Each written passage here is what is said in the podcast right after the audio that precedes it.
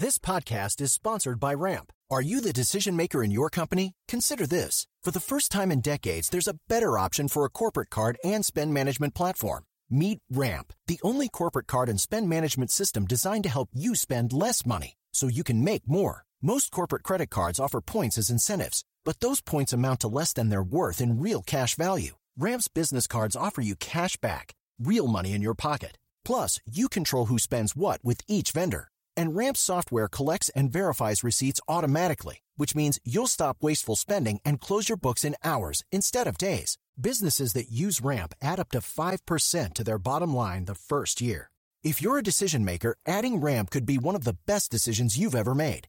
And now get $250 when you join Ramp for free. Just go to ramp.com slash easy. Ramp.com slash easy. R-A-M-P dot com slash easy. Cards issued by Sutton Bank and Celtic Bank members FDIC terms and conditions apply. Here you go. Here you go.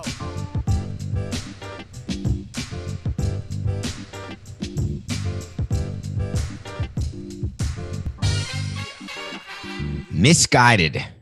It's a nothing personal word of the day. Today is Tuesday, February 16th, 2021, and we're talking about misguided. Misguided means more when it's a missile. Misguided can be very hurtful when it's an insult.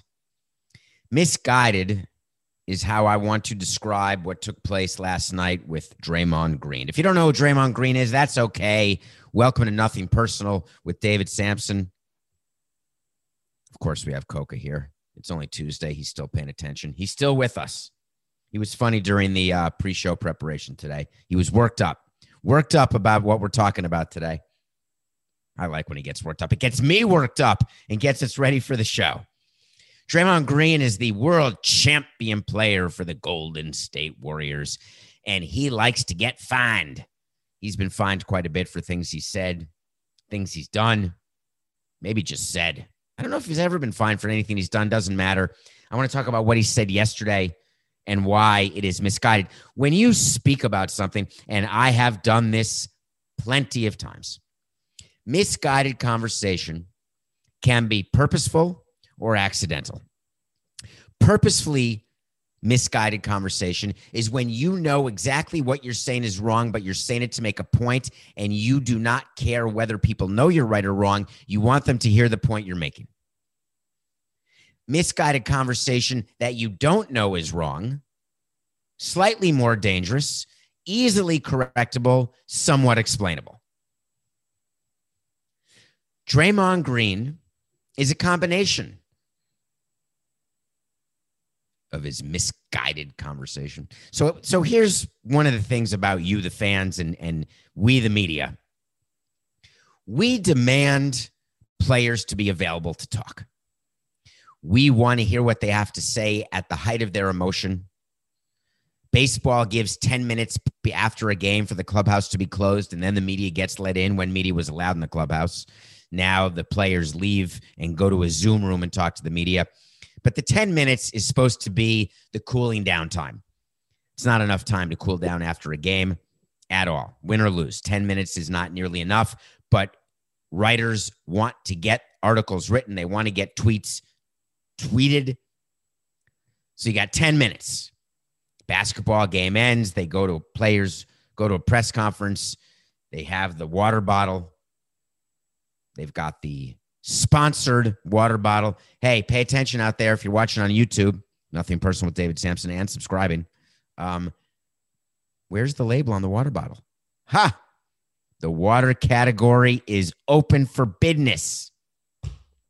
So Draymond Green takes the microphone and he goes off. He calls out the NBA in a way that you don't often hear, shows a level of frustration that is not often manifested.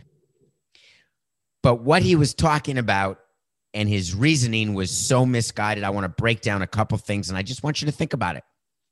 I want you to think back, for example, to all the times we spoke about James Harden. James Harden, that player for the Houston Rockets,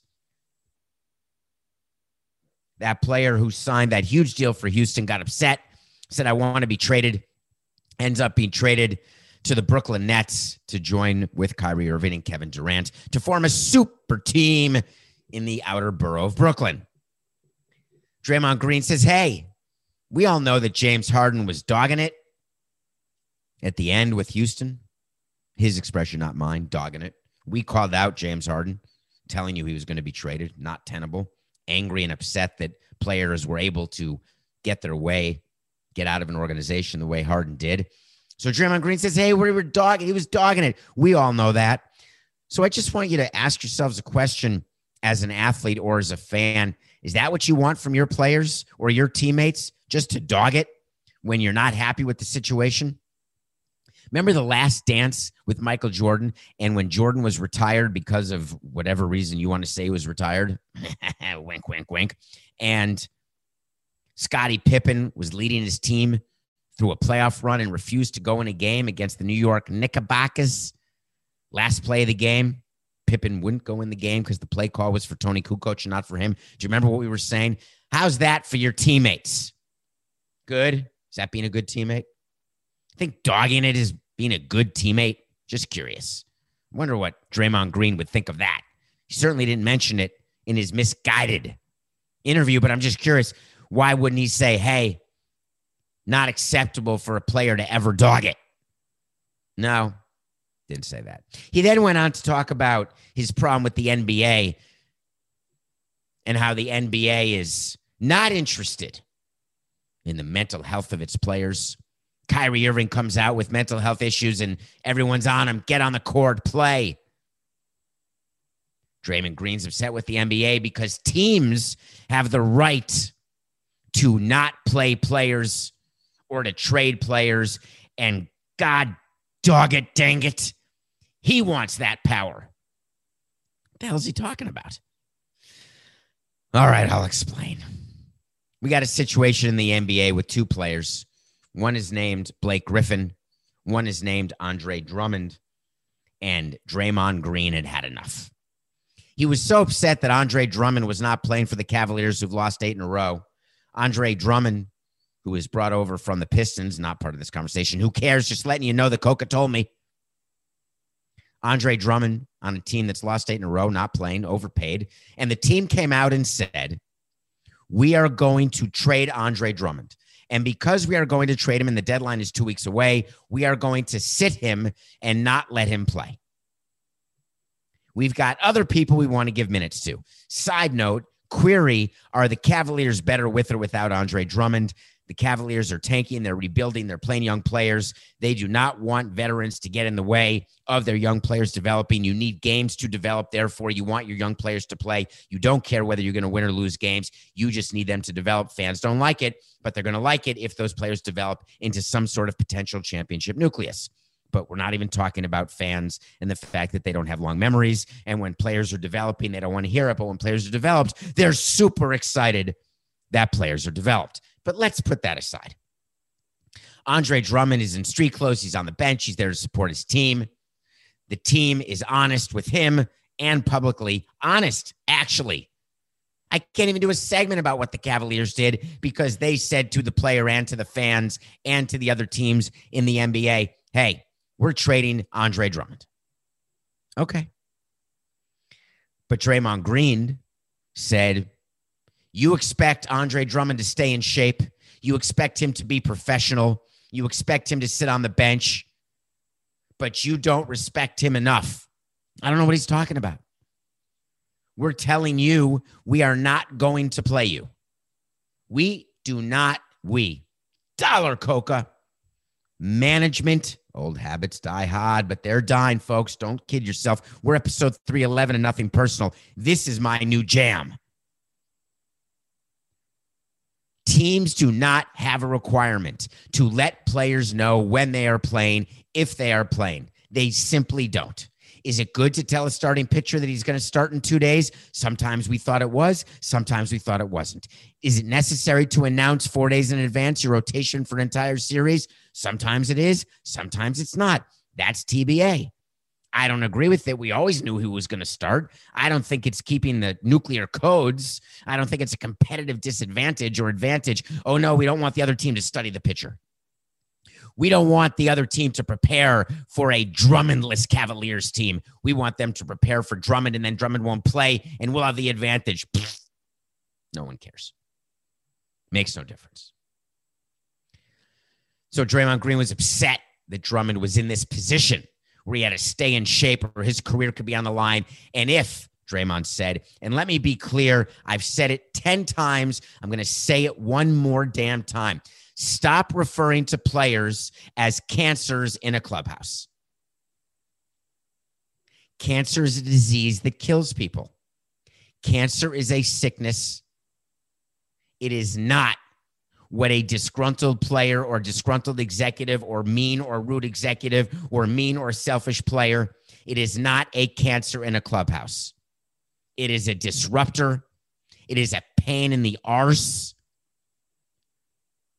We all have to watch what we say in the media, or else we're going to be taken off the air. You lose your show, you say it wrong, you say the wrong word, you say one thing differently. You get a confused paragraph or sentence pre prepared.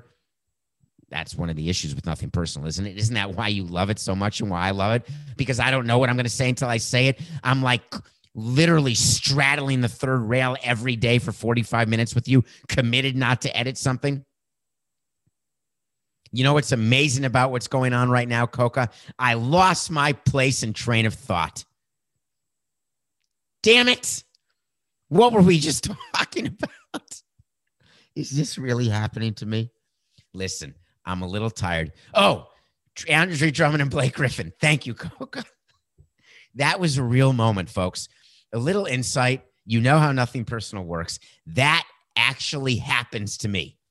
And it makes Coca crazy because he's in the background laughing in my ear. And sometimes he tells me where we were. Sometimes he likes to just play games and just say, hey, and then after the show when we debrief and stuff and he'll say hey i'm sorry i didn't i didn't really know where you were going anyway. But he always knows where i'm going. He's like in my head. He knows exactly where we are what we're talking about why we're talking about it when we're going to talk about it. But sometimes he just likes pulling the strings sticking the hand up the butt and saying ooh here's what you're going to talk about now. Here's what you're not going to remember you're talking about and i'm not going to help you. Good luck on the vine dave. Well thanks matt by the way, I don't remember what we are talking about now again. Oh, no, Blake Griffin. Wait, we didn't even mention Blake Griffin's name yet. We're still talking about Andre Drummond. No, no, Draymond Green, misguided. So Draymond Green says, I. Draymond Green says that you do not want a player to be unprofessional because if he is, then you're going to call him a cancer in clubhouse. And I said, why you shouldn't call players a cancer in clubhouse. Draymond Green wasn't finished. He then calls out the NBA because his view, apparently, is that teams and players are not treated with the same level of respect by the NBA. Teams are allowed to do all these different things. Players are basically, he was just saying, we're told to shut up and dribble. Not true, especially after this year. Not true, should have been always, but certainly going forward, not what we're asking. We're trying to be very sensitive. If I say we one more time, I'm stopping the feed. I'm cutting the feed going to allow you to hear what I'm saying. Do you like that? That I can control the sound so it sounds like I'm muted? It's the cough button, right? You didn't hear that cough, right? I can just press a button and you can't hear what I'm saying. The NBA really has an issue. Blake Griffin wants to play for a contender. I could have been a contender. Blake Griffin has as many rings as Coca. Not a lot, very few he's actually used to be a really good player. Remember Blake Griffin on the Clippers when he had the explosion? He was like, I don't remember what his nickname was, but it was something like uh, uh dunk man or or he just he could dunk with thunderous strength. Played on the Clippers. They didn't win with him. They traded him to the Pistons. He did sign, though, thank God for that, a five year, $171 million deal with the Clippers. That was a max deal at that time. What's that math? Five into 17 is three remainder two. Five into 21 is four. 34 plus million dollars a year. Now, the way it's paid is he's getting paid $36 million this year by the Detroit Pistons. $39 million next year, which is a player option. I'll bet you a dollar it's not even a wait to see Coca. He will pick up that player option. Because in a free market, Blake Griffin's total salary right now would be maybe the mid level veteran exception. Maybe. maybe, which is not 39 million scratcheroonies. So the Detroit Pistons are not playing Blake Griffin anymore. They've got a bunch of good young players. Okay. Blake Griffin was brought in by the Pistons with the Stan Van Gundy era. That era is now gone. Stan Van Gundy's moved on to Zion land. The Pistons inherited this contract, not the owner, the new president, the new GM, the new coach, and they they just realized that Blake Griffin's not good anymore. Blake Griffin has had a lot of injuries. He's been a great guy. The Pistons are trying to do him right. They announced and said, We're not going to play anymore because we're going to try to trade you. We appreciate the fact that you want to play for a contender. Go ahead. This is what my favorite thing used to be in the front office. That's not true. Top 10 favorite thing. Hey, tell your agent to see if he can get you traded. Do you know why that's funny? Because you think a GM takes a call from an agent and says, Oh my God, it didn't even occur to me that I would want Blake Griffin. Thank you so much for calling. Now, I know that the Detroit front office wasn't going to call because they're not trying to trade him. But now that I've heard from you, I'm going to put on my thinking cap and have the epiphany of having Blake Griffin on my team because he can be the difference maker because we're contenders. No, that's not how it works. Detroit Pistons will call every one of the other NBA teams and they'll say, Hey, do you have any interest in Blake Griffin? And they'll say, Hey, is that the Blake Griffin who's making $36 million this year? No, there's a player option for $39 million next year. Huh. Yeah, I've got a lot of cap room coming up next year that I've been working on for three years by not winning games and making sure we had no long term deals. But I've got a great idea. I know exactly what I can do. I can trade for Blake Griffin. The chances of Blake Griffin being traded are the chances of me dunking a basketball on a regulation hoop before I go from this earth without a trampoline and without standing on someone's shoulders or a ladder. Zero.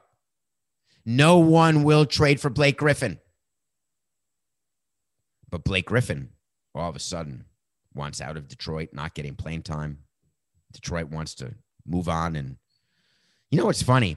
Detroit is a uh, well, they're listen, they are what they are, right? That's the same team. Just to sort of give you a common thread through this conversation, Andre Drummond was actually traded by the Pistons to the Cavs this year, sometime in a year ago, February of 20. Thank you, Coca, for that little nugget. But that's not really relevant to what we're talking about. What we're talking about is why players in the NBA are now being pulled from games as teams are being more open about what their plans are. You don't get more for a player or less from a player when a team trades a player in the NBA when that player is either untradeable or every other team knows that you are going to trade that player. The strategy in baseball is, is a little different. What we would do is when we wanted to trade a player, do you know what we would do?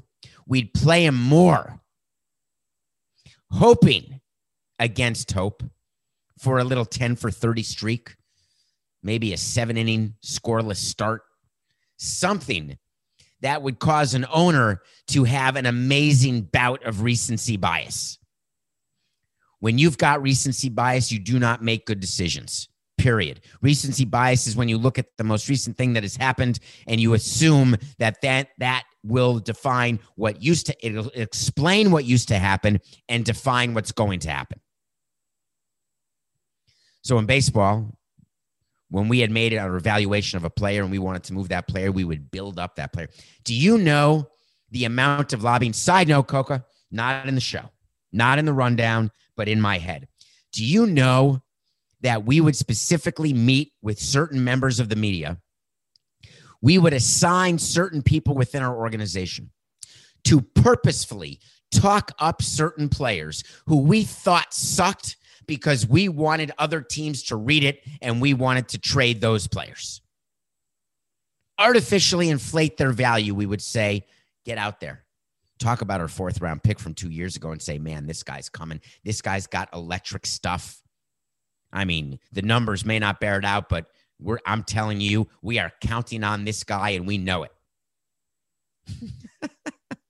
Makes perfect sense, right? But in the NBA, when you are moving a player, all the salary cap issues, trade money to get money, equal money in trades, bad money for bad money. In baseball, when you're trading a bad contract for a bad contract, you don't talk up the bad player. Everyone knows that player sucks and no one cares. But in the NBA, what they're saying is we're not going to play him because we don't want to risk injury. Because if a player gets injured, we may not be able to trade him. We would only pull players in baseball when a trade had been agreed to. The juice was never worth the squeeze to sit a player we were trading because you were worried about that player being injured. The NBA, they're very worried about injury. I wonder if they're worried about COVID. But if you're worried about COVID, wouldn't you just send the player home and put him into quarantine? I think they're just worried about injury. But Blake Griffin or Andre Drummond getting injured, that's going to hurt Blake Griffin's trade value. Blake Griffin's trade value is zero. Nah, not even getting into it. I just did get into it. All right, wait to see. You want to wait to see? Blake Griffin, Andre Drummond. They will not both be traded. I guarantee it. I win this wait to see if either of them gets released or either of them stays with their current team through the season. I lose the wait to see if they both get traded. It's the easiest wait to see I've ever had, and I apologize for that. I've had a few tough ones recently. This one is simple. While they're trying to trade Blake Griffin and Andre Drummond, they will not both be traded. Okay, we're going to go to a break now. I'd like you to stay for the rest of the show and through the break. We're going to review a movie that is one of the most devastating movies I have watched since Nothing Personal started, and one of the most devastating movies that we're going to review. I'm going to also talk again about Judas and the Black Messiah. I've had the most interesting discourse back and forth, both on Twitter and various other ways, about the segment we did on Judas and the Black Messiah yesterday, and I want to revisit it and talk about it again. And we're also going to talk about the insanity of betting on basketball and how good it is to win a pick that you thought you had no chance. We'll be right back. The 82 game preseason is in the books, and it's finally time for the real season. Don't miss out on any of the NBA playoff action at DraftKings Sportsbook, an official sports betting partner of the NBA. From the play in tournament through the finals, DraftKings Sportsbook has you covered with same game parlays, live betting, odds boosts, and so much more. From what you've seen so far, do you think there'll be a first time winner of the NBA championship? If the Pacers, Clippers, Suns, Magic, Pelicans, or T Wolves win, you win at plus 650. That's six teams to root for, six chances to win. Download the DraftKings Sportsbook app and use code SAMSON. New customers bet $5 and get $200 in bonus bets instantly. That's code SAMSON only on DraftKings. The crown is yours. Gambling problem? Call 1 800 Gambler or in West Virginia, visit www.1800Gambler.net. In New York, call 877 8 HOPE NY or text HOPE NY. That's 467 369. In Connecticut, help is available for problem gambling. Call 888 789 7777 or visit ccpg.org. Please play responsibly on behalf of Boot Hill Casino Resort in Kansas. 21 plus age varies by jurisdiction. Void in Ontario. Bonus bets expire 168 hours after issuance. See dkng.co slash bball for eligibility and deposit restrictions, terms, and responsible gaming resources. Welcome back to Nothing Personal. Thank you please download, subscribe, unsubscribe, resubscribe, unsubscribe, resubscribe. Why in the heck does that matter? Don't know. New YouTube, nothing personal with David Samson. We're trying to I, we I don't know who's watching if you subscribe, but we get numbers that indicate way more people are watching and listening to nothing personal. So thank you. You telling your friends about it, but you have to hit the subscribe button because that counts too. So let's get to 2,000 subscribers. Let's get to 20,000 Twitter followers. Ask me questions at David P. Samson. We do end of month mailbag episodes. We do a lot of interaction. I do it. It's not we. Why would I say we? Coca doesn't do it. I do it. I don't mind it. I really don't. I won't tell you. Actually, I tell you everything. That may be the issue. Maybe that's why you love nothing personal. I do a lot of Twitter DM interaction because I spend anywhere, and this is true, anywhere between 30 and 120 minutes in the bathroom every day. Yes, I'm that guy. I am. Maybe that's why I'm thin but I do like the interaction. I like responding to as many people as I can, and I will. I take your suggestions for movies. I watch a movie every day. I put it on a list. I don't ask about it. I don't read about it. You tell me to watch it. It goes on a list. I keep a list in the notes on my phone. Someone said, please, one of you said, please watch Dear Zachary, a letter to a son about his father. Had no idea what it was about. I turn on the film and I will not be the same. It was a zero time check movie.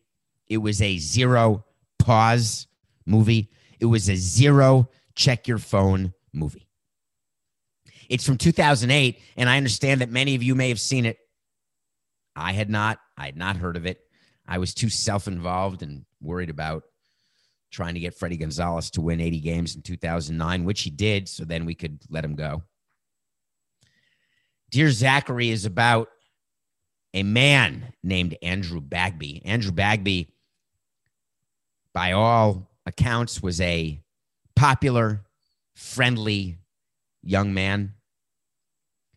Wanted to go to med school, ended up, he's a uh, US citizen, went to Canada to go to med school in Newfoundland.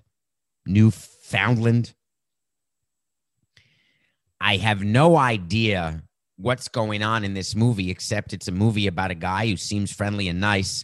I don't know how this is ending. I don't know where this is going. The name of the movie is a letter to a son about his father. It all of a sudden becomes clear that the father is dead and that this movie maker, his name is Kurt Kuenne. I'm don't know if I'm pronouncing his name correctly, last name K U E N N E, was a friend of Andrew Bagby and decided to make a documentary, like a diary, so that his son, Andrew's son, could know about his dad. So I'm watching this documentary, so incredibly well made. I'm seeing his parents interview David and Kate Bagby. Andrew Bagby gets caught up with a woman in Canada ends up that this woman is unstable and insane because that is the word I will use for anyone who kills someone. And I don't view that as a defense. Andrew Bagby gets murdered. And now I understand why he's making the documentary. But Andrew Bagby had no children. So a letter to his son about his father. We then discover through the documentary that Andrew Bagby when he was murdered was murdered by the woman who was pregnant with his child. The documentary talks about what the grandparents, the parents of Andrew, go through trying to get custody of their grandson, trying to save their grandson from this wretched, horrific psychopath who had killed their son.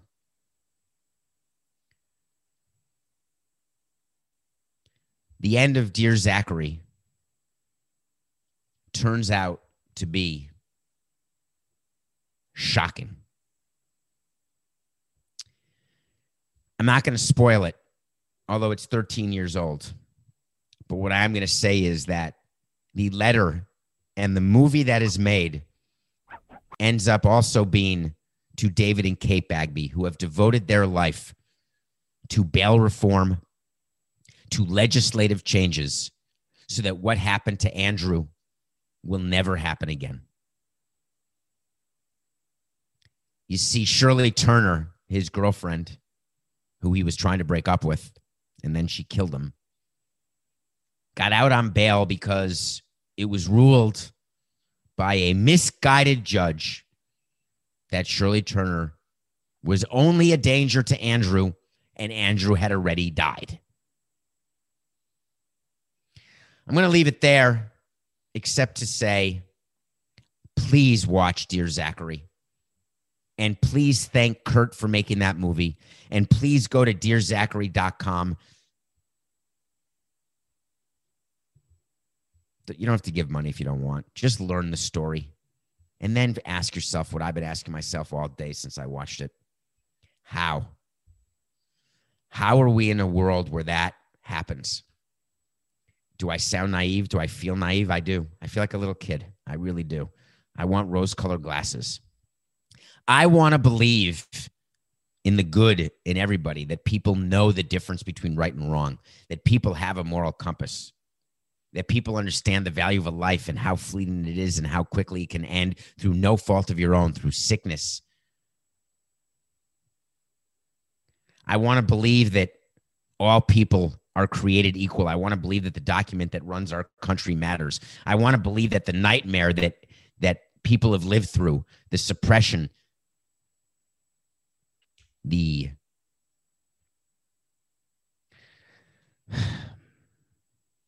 we talked about Judas and the Black Messiah yesterday. And I wanted to believe something that I guess just isn't true and may never be true. And I want to explain. First, I want to tell you, as people who I respect and appreciate your loyalty and the 45 minutes a day that you give me. I try to give you information so you can make decisions. I try to not let you know. I'll let you know what I think, of course, but I don't need you to agree with what I say. But there are times when what I say is not based on full information, and I want to learn. I want to be better. During the review of Judas and the Black Messiah, I referred to the Black Panthers as radical as willy nilly killing police officers. And I needed to be better. I needed to give you a better background into the Black Panthers and into what's going on around that movie, better background into why the FBI planted so many informants in the Black Panthers because the FBI was so worried about Fred Hampton and the Rainbow Coalition he was growing combination of white people, Hispanic people, black people getting together, trying to become empowered, trying to have the rights that they believe were not being granted to them. And I wasn't specific enough, enough in telling you that what bothered me about the movie was the misrepresentation of the ages of Hampton what, and, and Bill O'Neal. What bothered me about the movie was that I was only made to feel sympathetic toward the Black Panthers. There was not enough conversation about other parts of the Black Panthers, the reality that they were armed, that they were scaring people by walking around. They were not pacifists like Martin Luther King. They were the anti Martin Luther King, which may have been the point. And many of you were willing to have intellectual discourse with me about that segment yesterday. That's what I crave. There's enough of people calling me butt plugs. That was a good one the other day. I like that. I will admit to you, and I was taught this by someone on Twitter. I didn't know what a butt plug was. I assumed it was bananas and rice. No idea not a big butt guy. I must admit, I find it, I'm a, I'm a germ guy. But you didn't do that yesterday. And by the way, the overwhelming majority of you don't do that. Instead, what you did is you explained to me some of you were white, some of you were black, some of you didn't tell me what you were but you took the time to write a note and I took the time to read it because if you're going to take the time to write it, I'm going to take the time to read it. Lucky for me and lucky for you, sleep does not matter to me. And when you take the time to tell me something, I'm going to take the time to do more work on it. I'm going to take the time to think more and make sure that I communicate better with you so that you've got more arrows in your quiver to make better decisions about the way you want to react and the way you want to feel. Wouldn't it be unreal if we all did it? Wouldn't it be great if all of us chose education? And I don't mean formal. Wouldn't it be great if we all chose to learn more about what we're talking about before we talk about it? Or that if we don't, we're willing to learn more once we do talk about it and maybe, just maybe, change our position? And this is not me telling you that I approve of the Black Panthers and people walking around with guns. You know how I feel about that. This is not me saying that I agree with what the FBI did because I don't and I never will. Assassinating Fred Hampton. They had their reasons, and I disagree with them but that doesn't make what the Black Panthers were doing right. But it means it's worth studying. What makes people act the way they do? It's when they're so desperate they have no other choice. All people are created equal.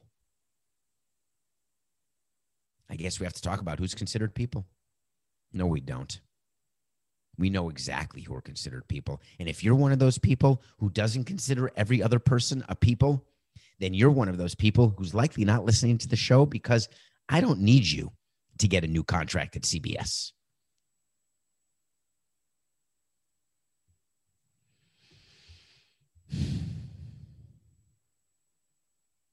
Let's just be better.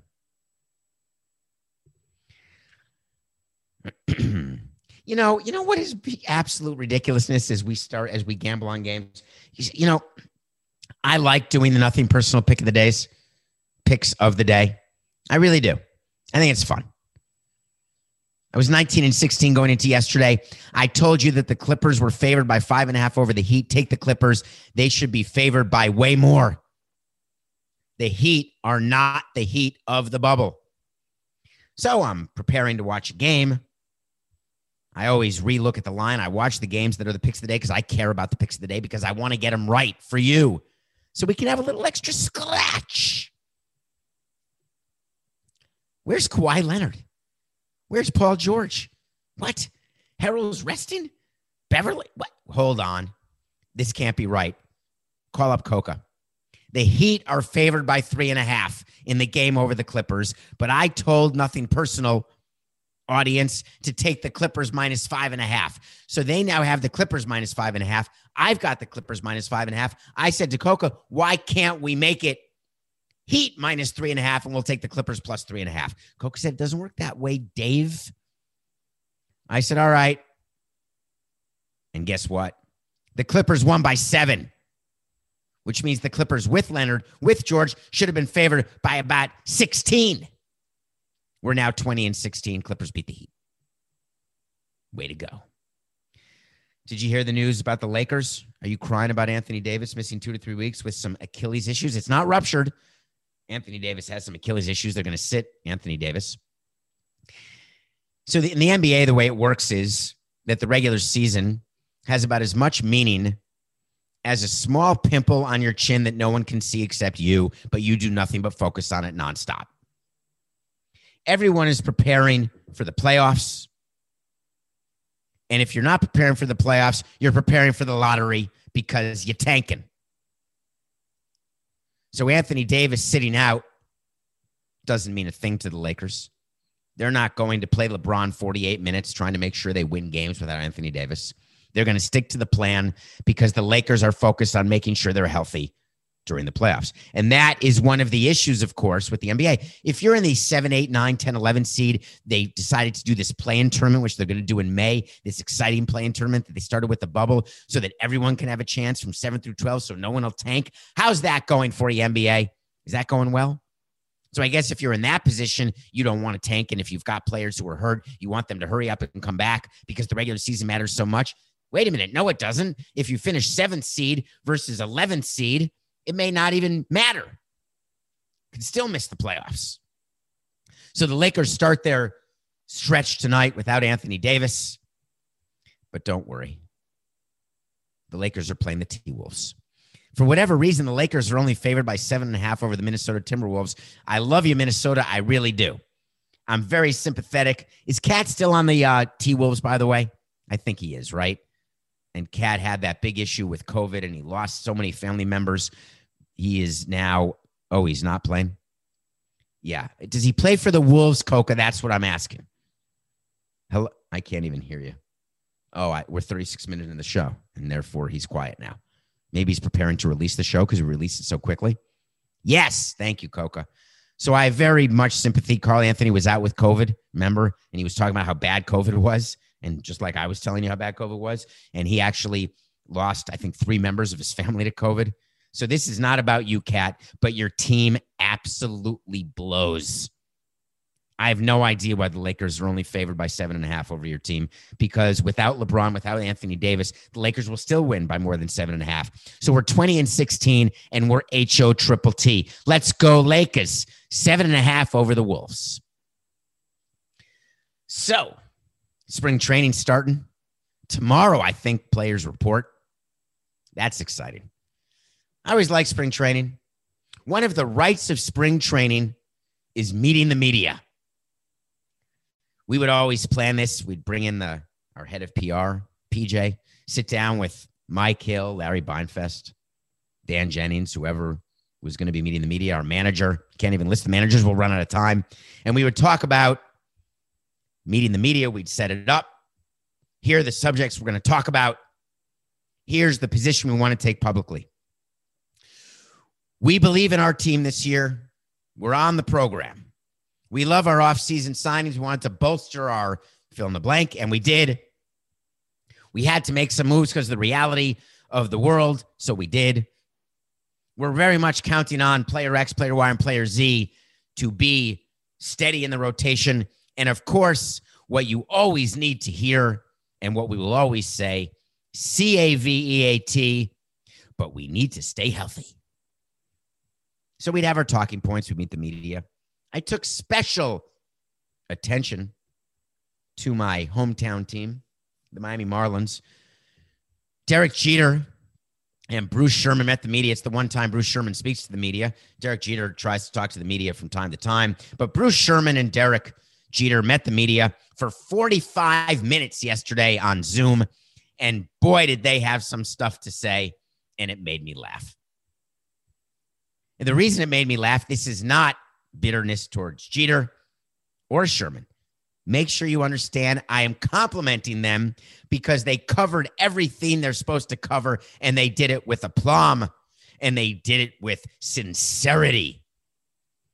And they were so full of it. I can't believe it. Let's start with number one. Fans aren't dumb.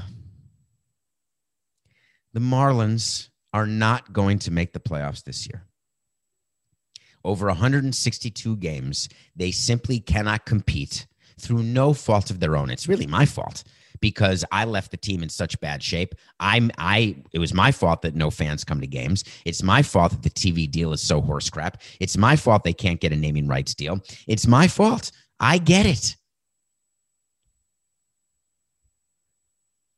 The NL East absolutely loaded up. If you look at this offseason, what did the Braves do? Plenty. Morton, Smyly, bring back Ozuna. What did the Phillies do? Realmuto, Gregorius help their bullpen. What did the Mets do? I'm doing it again for you out there listening. What did the Mets do? Springer, Bauer, Realmuto. Everyone improved.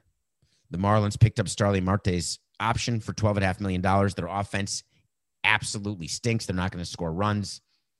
But here's what Jeter and Sherman said Be patient. All right, they're four years in. Keep being patient.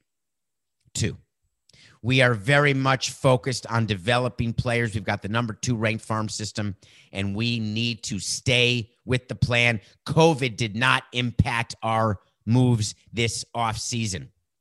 That's what we need to talk about. What's wrong with acknowledging why everyone else made moves but you didn't? What's wrong with saying, hey, of course COVID impacted us. Of course, our revenues are even lower than we thought they'd be. Of course, we don't have the 30th ranked payroll, but we've got the 30th highest revenue. I love to say that. We are last in revenue, but not last in payroll. We really are hoping that more fans come to the games. We're opening it up to 10% to start the season, 20% maybe. 8,000 fans. We need your support. We had a great year last year. We acknowledge that it may have been only a fluke because we didn't think we were ready because we've got such a great young team and young players coming through the system. Pump up your players. Be specific about what your expectations are. It'd be amazing because the Marlins have these great young players. And if they don't perform over the next year or two, then you're going to have to cover yourself by firing a bunch of people because it means the guys you traded for and drafted weren't good enough. But right now, they could be acknowledge that the TV deal that you haven't signed yet, but you're about to sign, you don't have to say it is going to be so much better than it was, so much greater than we expected. We are going to now be competitive with the other teams, the way Bruce Sherman said. No, that's not how you say it. What you say is, we have had a very hard time negotiating a TV deal during these times of COVID. We want to value our product in a way that it is not being valued now, and we are expecting more. We are not able to find a naming rights partner right now. They've got an excuse. Now's the time to use it. It is the perfect time to use COVID as an excuse, and they never did. Do they get props for it? No, because this is the time when you can do it. So do it. Otherwise, you come off sounding ridiculous. Like this was all your plan. It was nobody's plan. COVID is nobody's plan. It's the one thing you can't prepare for. It is the one thing that fans would acknowledge as an okay excuse, even though it's a billionaire owner, even though you overpaid for the team and don't have the money to keep running the team, even though you spent money buying property outside Wrigley Field, even though your team is worth $6 billion and you're the Yankees, but you want to stay below the cap, even though only the Dodgers and Padres and the White Sox and maybe one or two other teams move their payroll up and other teams move their payroll down just respect the fans in a way that I never did. And if I had to do it again, I would because you understand the truth and you deserve the truth. And I thought you couldn't handle it. I was too busy, too busy in my bubble thinking that I knew everything about business. And from where it was concerning you, all I had to say was, it's nothing personal.